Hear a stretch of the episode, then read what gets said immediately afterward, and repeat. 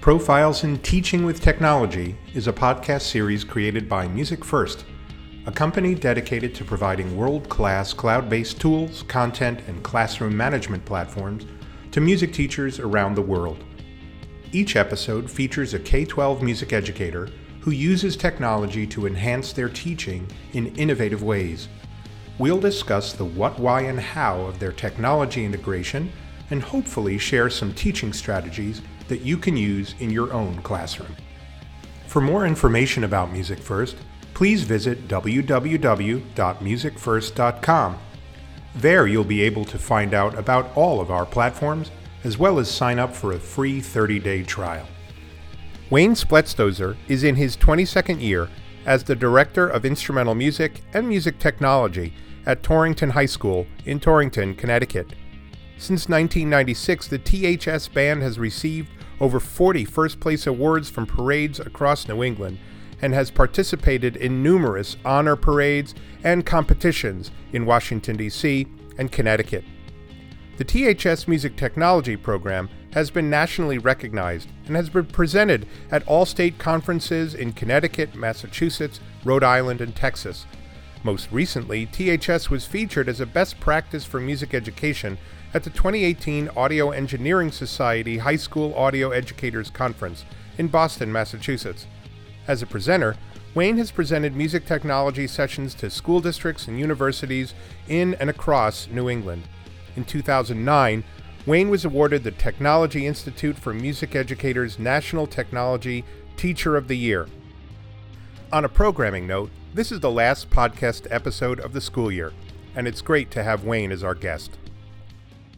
So Wayne, it is a real pleasure to speak with you. Finally, you are our final episode of the 2018-19 season. So thanks very much for agreeing to chat with us. It's really wonderful to have you. Well, thank you for having me.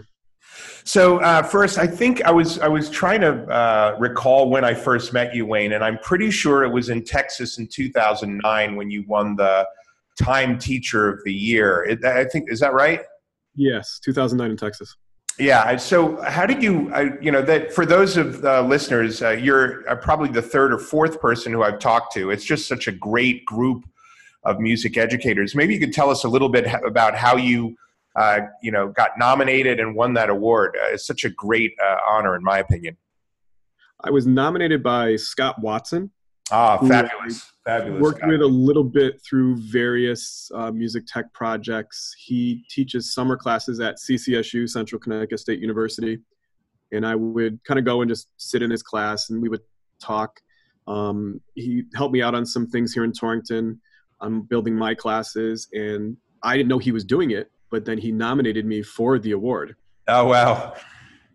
Yeah, Scott is, for those listeners who don't know, Scott Watson is one of the most amazing music educators and composers and music tech guys I know. Absolutely salt of the earth, sweetheart kind of guy. So that it doesn't surprise me at all that he put you up for it. And again, congratulations. It's now a decade ago, but it's been really nice to know you and to see what you've been doing over that time. So how long have you been teaching, Wayne?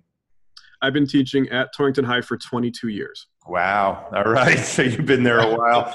Was that your first job or were you anywhere before then? I was at a small Catholic high school in Connecticut for 2 years right out of college before I got the job here in Torrington. All right. Great. And so, let's just dive right in, Scott. Why don't you tell us a little bit about what your job is? What is your music program? What do you do on a daily basis? Well, we have a traditional high school. We are grades 9 through 12. I am the director of instrumental music and music technology. So I teach orchestra, band, jazz ensemble, small chamber ensembles, as well as music tech 1, music tech 2 classes. So you basically have no free time whatsoever between the end of August and the end of June, correct? None whatsoever. Yeah, I remember, I think we were trying to schedule this webinar and you were saying that you had to do a mattress sale on a weekend. So, I'm sure that fundraising is a necessary evil in public school education. It sure is, unfortunately. I think you'd agree. So it sounds like a very a traditional high school music program that you're involved with, but you have this fantastic music tech component. Is that correct? Yes, the music tech thing has grown over the years. When I first started here in 1996, the music tech class was started about 2 months before that in the previous school year. Oh, wow. The teacher that started it left, and there was literally nothing left for me to do. And the music supervisor at the time said, oh, by the way, congratulations, you're now the high school band director, and you have to teach these music tech classes. I said, great, what are they? Oh, no one could give me answers. Because, you know, don't forget, in the mid to early 90s, there wasn't a lot of training for this. This wasn't commonplace. I had nothing in terms of training for music tech in my undergrad degree. Correct. So I went into this job going, I want to be a high school band director. And then I was told, yeah, you also have to teach these classes. So the first couple years were, yeah, the first couple years were basically what could I figure out after school and at night so I can teach something the next day. Yeah, that is probably very similar for me. I had no undergraduate training whatsoever. I was definitely, I kind of proactively wanted to do it, so I had some ideas, but I think a lot of people would agree with you. That's kind of the way most people get started, just thrown in the absolute deep end and say, go. Yeah, but what did you learn from that kind of experience of just being chucked in? I mean, how did you learn what to do?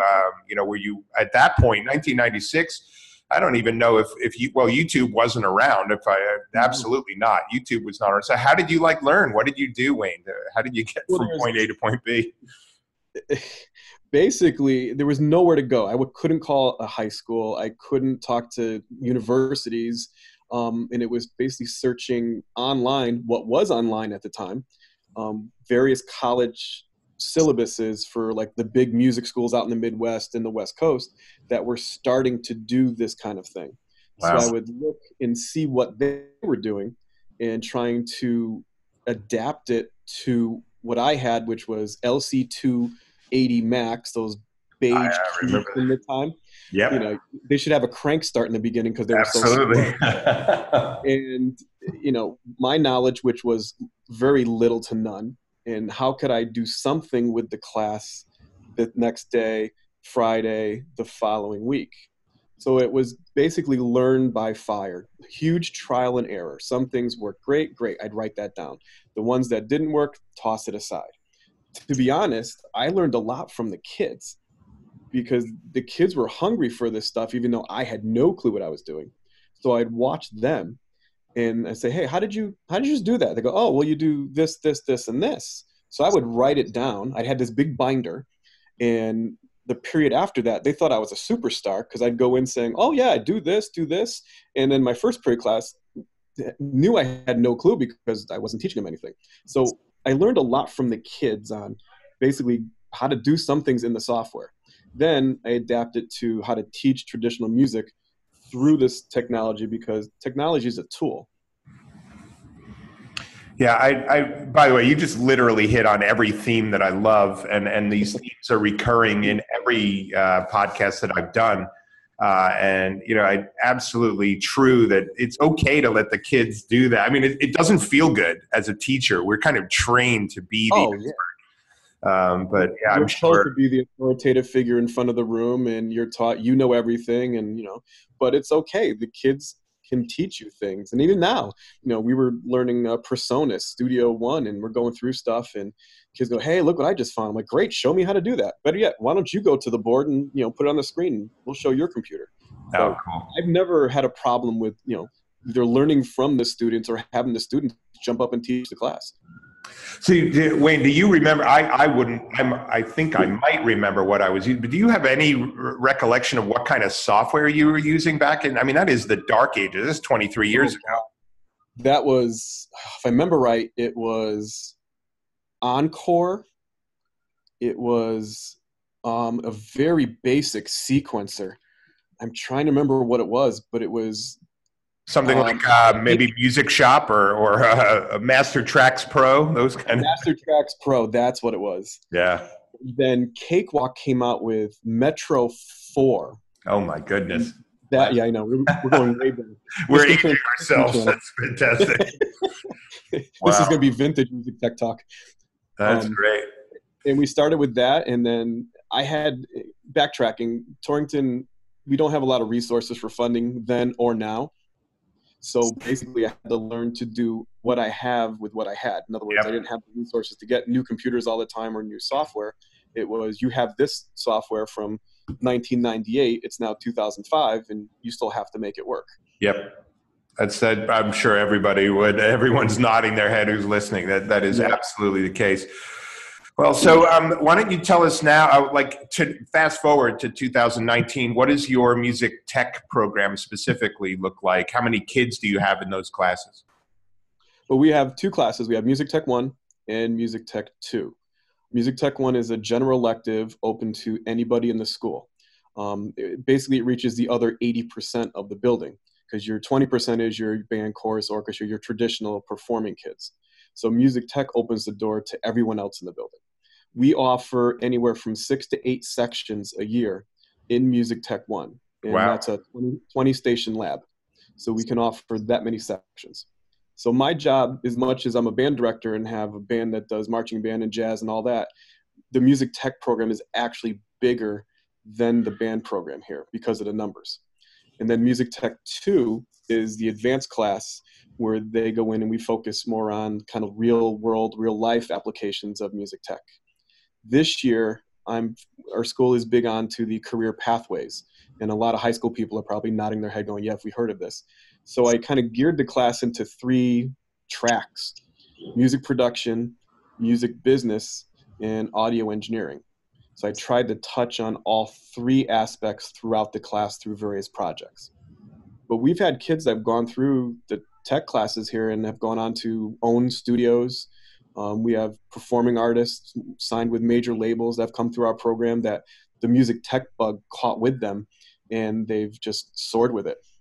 Yeah, so you bring up a point, Wayne, that a lot of music directors who are adverse to bringing technology into their programs, you just literally hit the button, which is that your music tech program actually has more students than, say, your band. And that is what they all fear, is that if I offer music tech, all the band kids will leave and go into their music technology, and then the band will be, you know, depleted and it won't be so good. Is that the case at your school, or is it a totally separate population?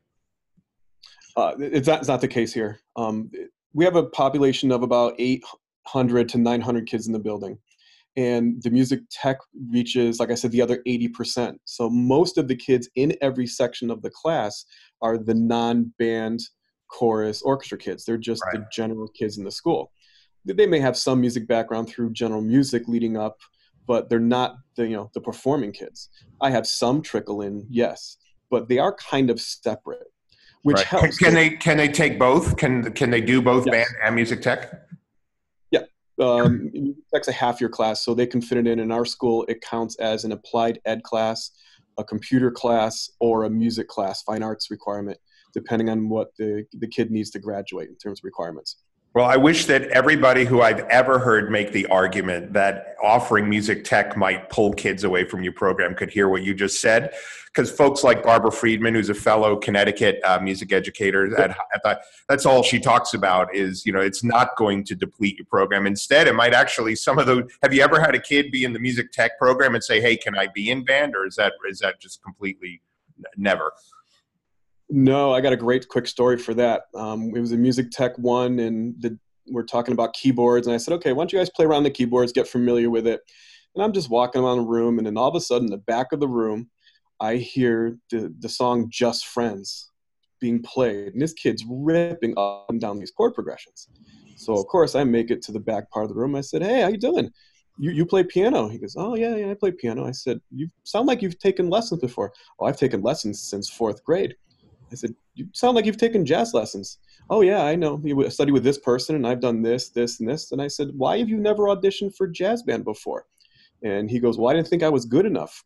Oh, my. So 2 months later, he's sitting in my jazz band. 6 months later, we go to a festival, and he plays this solo and wins Outstanding Soloist. Of course.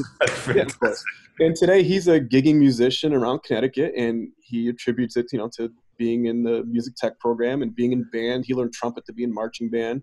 I mean, so it goes both ways. I've had a lot of kids go from band, chorus, orchestra to music tech and love it. And a lot of kids from music tech go on into bands. And they just didn't realize, oh, I didn't realize I could do it.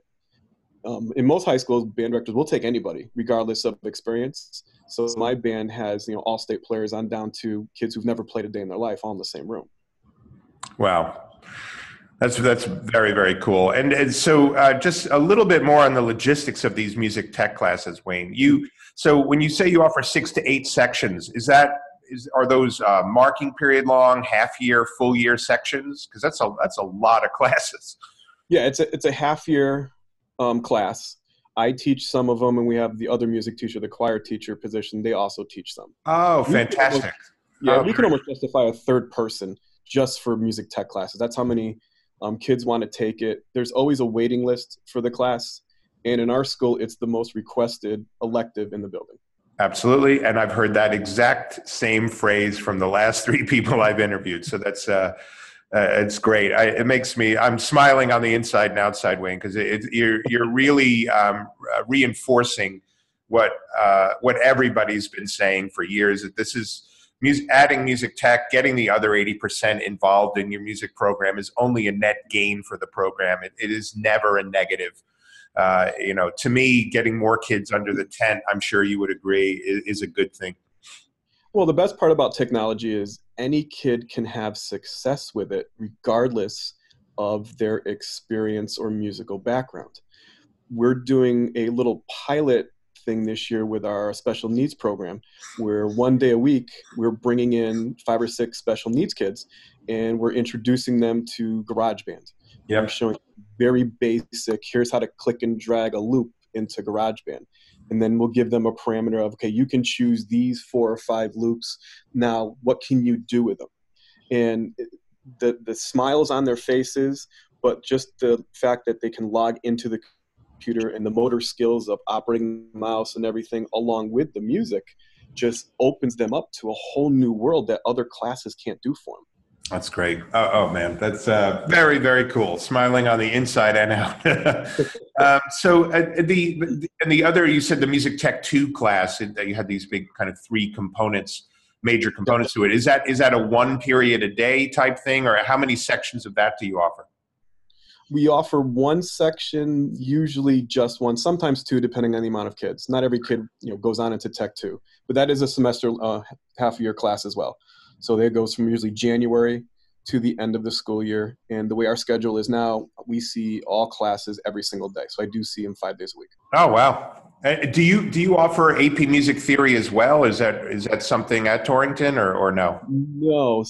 Well, here's one of the drawbacks with music tech. We have so many kids taking music tech that we don't have enough to offer a theory class because they're all in music tech.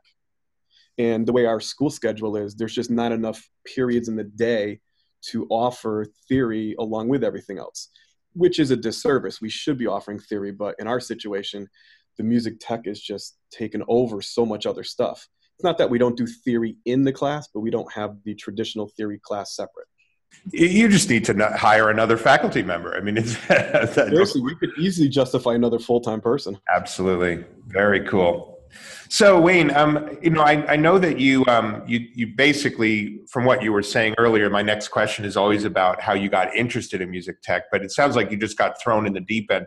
You had no previous experience, correct? That was it, like wham, yeah. You're teaching? I had nothing in my undergrad degree because it wasn't a thing back then, and I get hired here at Torrington and they say, congratulations, you're the high school band director and now you have to teach these music tech classes. Right. So then how do you get from that position to being awarded, not even maybe a little over 10, 12 years later, this national award for being the teacher of the year? Maybe you could just describe how you got from kind of novice to expert. I think it comes down to, I was just being obsessed with being better at it. But in the beginning, it was feeling total incompetence and not knowing what I was doing. And after going through all the training of, here's how to run a band and here's this, you have the tools for that. But then I got thrown into this situation where I knew nothing. So it was hard to prove yourself. So I was just obsessed with learning more, and I would find ways to learn more. And I would lock myself in my office till literally 8 o'clock every night searching webs, sitting with the software, dragging keyboards home over weekends. I mean, my room looked like a, early Sweetwater catalog. So much stuff in there. Yeah. But it just, I was obsessed with getting better. I wanted to be better for myself, but mostly for the kids so they could learn something. And that just organically grew. I think the one thing that helped our program more than anything else was we had to build a website as part of one of our teacher directives one year. So I think it was 99, 98, I put together our high school music department website solely for music tech, because I figured what's a technology class without a website, and we can post assignments and listen to things. And that took off, and that's its own monster right now. It sure is. I love you. I'll make sure that I put a link to your website in the SoundCloud description. Great. Thank you. Right now, we have over 100 schools that follow our website through various things. And wow. I get one or two emails a week from schools all over the country, Australia, Costa Rica. Keep asking them to bring me in for professional development down there. Absolutely. Just asking, how do you do this? How can we start? And the music tech community is so giving because we've all been in that situation. Yep. We've all been in that, I don't know what I'm doing or how do I do this? So we all willing to give them anything we need to give. Yeah, so I'll take a left turn now, Wayne, and yep. bring into what you are doing with Music First. Now, my understanding is that you are about to bring Music First on board. Is that correct? Or have you been using some of the software that we offer? We've been using it for about a year now. Okay. So we've been using Practice First along with the Music First learning management system. Mm-hmm. And the goals that I've put in for this year was to basically improve the individual playing. With 125 kids in band and 40 in orchestra, listening to the traditional playing test was just, it wasn't possible. Right. I could only listen to somebody in the car, someone in the office. So my school district allowed me to get Music First. And it basically was to make my job easier was the first aspect of it. But what it's done is the kids love it. Oh, they want to love it because, we're getting more playing tests or we're doing more of this in it. But deep down inside, they're like, well, this is kind of cool because I can play the exercise. It automatically shows me what I'm doing, grades me. And if I didn't like the grade, I could just resubmit it and do it again. So there's like competition in some sections, like, hey, who got the high score on the scale test? Or, hey, this end of the quarter playing test, what did you get? So they kind of push themselves. But I mean, as a music teacher, is anything to want them to play more, anything to get them to buy into it and have personal responsibility of it. That's the thing that's really taking over with us. No, that's really good to hear. To be quite honest with you, Wayne, this may sound like I wasn't prepared at all, which I guess I wasn't. I was thinking that you were using Music First in your music tech program. So to hear that you're using with your band, just that's fantastic. And really, when we designed Practice First, I'm the one who named it. I named it because when anybody would ever ask me as a band director, what is the bane of your existence? It was to get kids to practice, period. And having the ability for them to do it outside of the classroom, in their own space, even on their phone, was the whole intent for that product. Obviously, there are competitors out there, but we just wanted it to be, the kids live on their phones, and you're just pleased. I mean, I know that when I taught middle school band, I would beg the kids to practice. And that's why I called it Practice First, is because it's all about just getting the horn in the face or the flute or the, singing. So that's very cool. So are you thinking of using Music First with your music tech? Because I think you're thinking of expanding. Or is that with your performance ensembles or with your music tech classes? Well, the first area we're going to expand is performing ensembles. Right. We got a grant to implement more technology into the performing ensembles. Oh, great. So I'm going to hopefully do Sight Reading Factory, as well as getting more of the books, the method books. Oh, cool. Ah, very cool. That's great. I really would like to use it for the music technology classes, but financially, in terms of our situation, I don't know if that'll fly.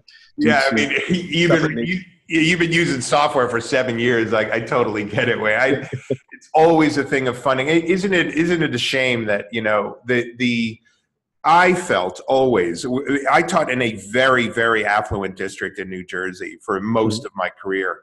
And I got no money. Every penny that I got, I mean, that's why you're sitting on a Saturday ruining your day selling mattresses in an high school gym. I don't think enough people in the public outside of education realize just how much responsibility we as educators have for fundraising. I mean, wouldn't you agree? It's just silly. Well, music teachers, the fundraising is a necessary evil for us to succeed, whereas the traditional classroom teacher, you know, your core classes, your math, your science, and all those, although music is a core, they don't have to do that. But as band directors especially, we have to get buses, we have to get instruments and uniforms and then transportation and then, we got to go on a trip. Okay, well now how many kids can't afford it due to, you know, financial family reasons? Okay, well we got to fundraise some more. So for us, it's what we have to do. Yeah, it's what I had to do. I had when I taught middle school, I had a 14-station lab at one point. And when I bought it from Soundtree many, many years ago, and it cost, you know, something almost $50,000. It took me 3 years of fundraising to buy that, and then when I finally got it, I realized, I need to, raise another $3,000 to $4,000 a year just to maintain the headphones and all the stuff that went along with it. I'm sure you're in the same boat. Oh yeah. We're all the same. Yeah. But I wish that if there's a superintendent of schools that ever listens to this podcast, which I would be thrilled, please fund things like this, because I think you'd agree, Wayne, that I always felt that the return on that investment was life-changing to these kids. It really, I mean, I would think you could point to many of your students whose lives were changed or you know, made better because of the access to this stuff. Well, music changes lives, period, right. No matter what your situation is. But with music tech, incorporating it in our classes, we've incorporated a lot of interdisciplinary aspects into the Tech 1 and Tech 2, going back to those classes. So it shows administrators that, it's not just the kids in the music room. We would do an assignment within class where they would come in and we would record them reading Macbeth, whatever they were reading in English class. Right. And my class would put music to it. Or we would combine with the marketing class and do like a school-wide video between the Music Tech 2 class and the marketing class. So technology brings a lot of people into the music world that don't think they could belong with us. Right. Yeah, and you mentioned that you have students who have recording contracts. I must have taught 2,500, 3,000 students, probably more than that in my 15 years, and in my band programs. And I think I have one student that made it as a player that actually is out there, and even as a music educator, it's that few. But the number of DJs that I now I'm friends with on Facebook, these kids who are in their early 30s living in Brooklyn, DJing house parties and making their entire living being DJs is extraordinary. That's where all of my kids, I have one kid who does Coachella. He's like this crazy EDM DJ guy. Is it the same for you? Yeah. I mean, I think that's the next wave in music technology in the schools, is that DJing live performance aspect. Because I think now some people kind of pigeonhole music tech to, you must use GarageBand, click, drag the mouse, play on a keyboard. And that's fine. But then there's that whole other part of the kids where they see that. So, I bought a couple DJ setups and now we're kind of messing around with that. And it's still music technology and they're learning about drops and samples and all that. And it's just opening up their eyes. And I think that's the next wave in terms of putting it into the schools, is that end of it. I agree completely. One of my previous guests, I think on the 2 podcasts ago, was talking about how he's bringing in virtual turntables and the kids absolutely love it. Have you seen? I have more fun than they do with stuff. What was that? I have more fun than they do with this stuff. Absolutely. There's a free website for anyone who's listening, have never been there before. YOU.DJ. It's the coolest thing in the world. It's completely free. You can upload your own music to it. There's already tons of Spotify playlists in there. Have you seen that site, Wayne? Yes. Actually, we're using that in class. There you go, right? I'm sure the kids absolutely love it. They're probably all making their remix tapes and saying, follow me on SoundCloud. I'm about to drop my latest track. Oh yeah, it's great. And you can import go YouTube videos and drop those in there. And it's amazing what it is. And being free, it's awesome. Yeah, it is. And I learned how to use it. I went on, like everyone else, I went to YouTube and I said, you know, are there tutorial videos? And of course there are. And within, I think within 5 minutes, I was actually making, you could even scratch, which I don't know what the heck I'm doing, but yeah, I think you're right, Wayne, that DJing and that kind of live music production, Ableton Live, Serato, all the stuff that's out there, that is the next wave. Well, we have to reach, again, the non-traditional kids. Yep. And there are colleges offering, hip-hop degrees, hip-hop music degrees, and, live performance parts of their music program. So, like I said, we have to reach kids any way we can. And I think that's the next way. I agree. So back to Practice First for a minute. A lot of people, Wayne, and you could be as brutally honest as you'd like with us. The main difference between Practice First and, say, a product like Smart Music is the amount of content that we have. And I heard that you mentioned that, you're looking to, possibly get some method books, which are offered. Are you creating the content yourself? And if so, like how much of a process is that for you? I create some things, but I take a lot from, you have the foundations for superior performance in band. Yeah. I use that with Practice First, the habits of a successful musician. I use a lot of those, right. But then you have a lot of pre-made stuff built in. You have all the all-state scales. So that's all built in. There's a lot of audition material that's already in Practice First through various things. So I've been taking parts of that. I have taken some of the music that we've been doing this year and, making MIDI files and uploading them so they can do their playing tests with their music. I mean, it's not hard to do. It just takes a little bit of time. Yeah, and there are many ways, which I won't go into on a public record, but there are many ways to find those parts and bring them in. And really, I would argue strongly that it is a fair use if you legally purchase those arrangements and you're working on those with your band to assess. That's what a lot of our teachers are doing. We can't really point you exactly where to go, but that is a thing. We're this summer adding tons and tons of repertoire, which will be great. But as you know, it's all about the actual assessment, keeping it affordable, and getting kids playing. For example, we have a lot of high school. Do you teach marching band, Wayne? Yes. So we have a lot of marching bands that are getting their arrangements because so many schools now are getting custom arrangements made for them. And they're just, when that arranger sends them the show, they're also sending it to them as a, either music XML file or a MuseScore, Sibelius Finale, No Flight, whatever format.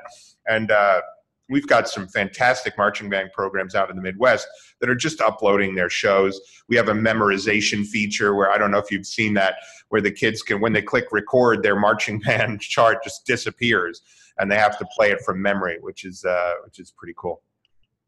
That's awesome. No, I haven't seen that yet. All right, you got to check that out. So I'm looking at the clock, and I've got a couple more questions for you, Wayne, and I really appreciate you taking time out of your school day for us.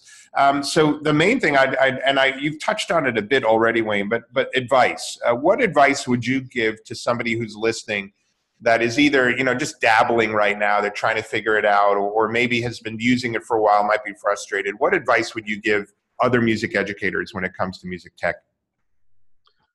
You got to implement it in baby steps, small steps. Implement what you know first, and from that you will grow and you'll learn more. But don't be afraid to take a challenge, take a step forward with stuff. Don't be afraid to try something. I mean, we've all had stories where, I thought that's the greatest lesson in the world, and you get in the classroom and it just totally bombs on you. Then you have other ones who go, I don't know if this is really going to work, and all of a sudden it's the greatest lesson ever. So you just can't be afraid. It'll happen for you. You just got to be consistent, and you have to present the technology in a way that's uplifting, and the kids will follow you.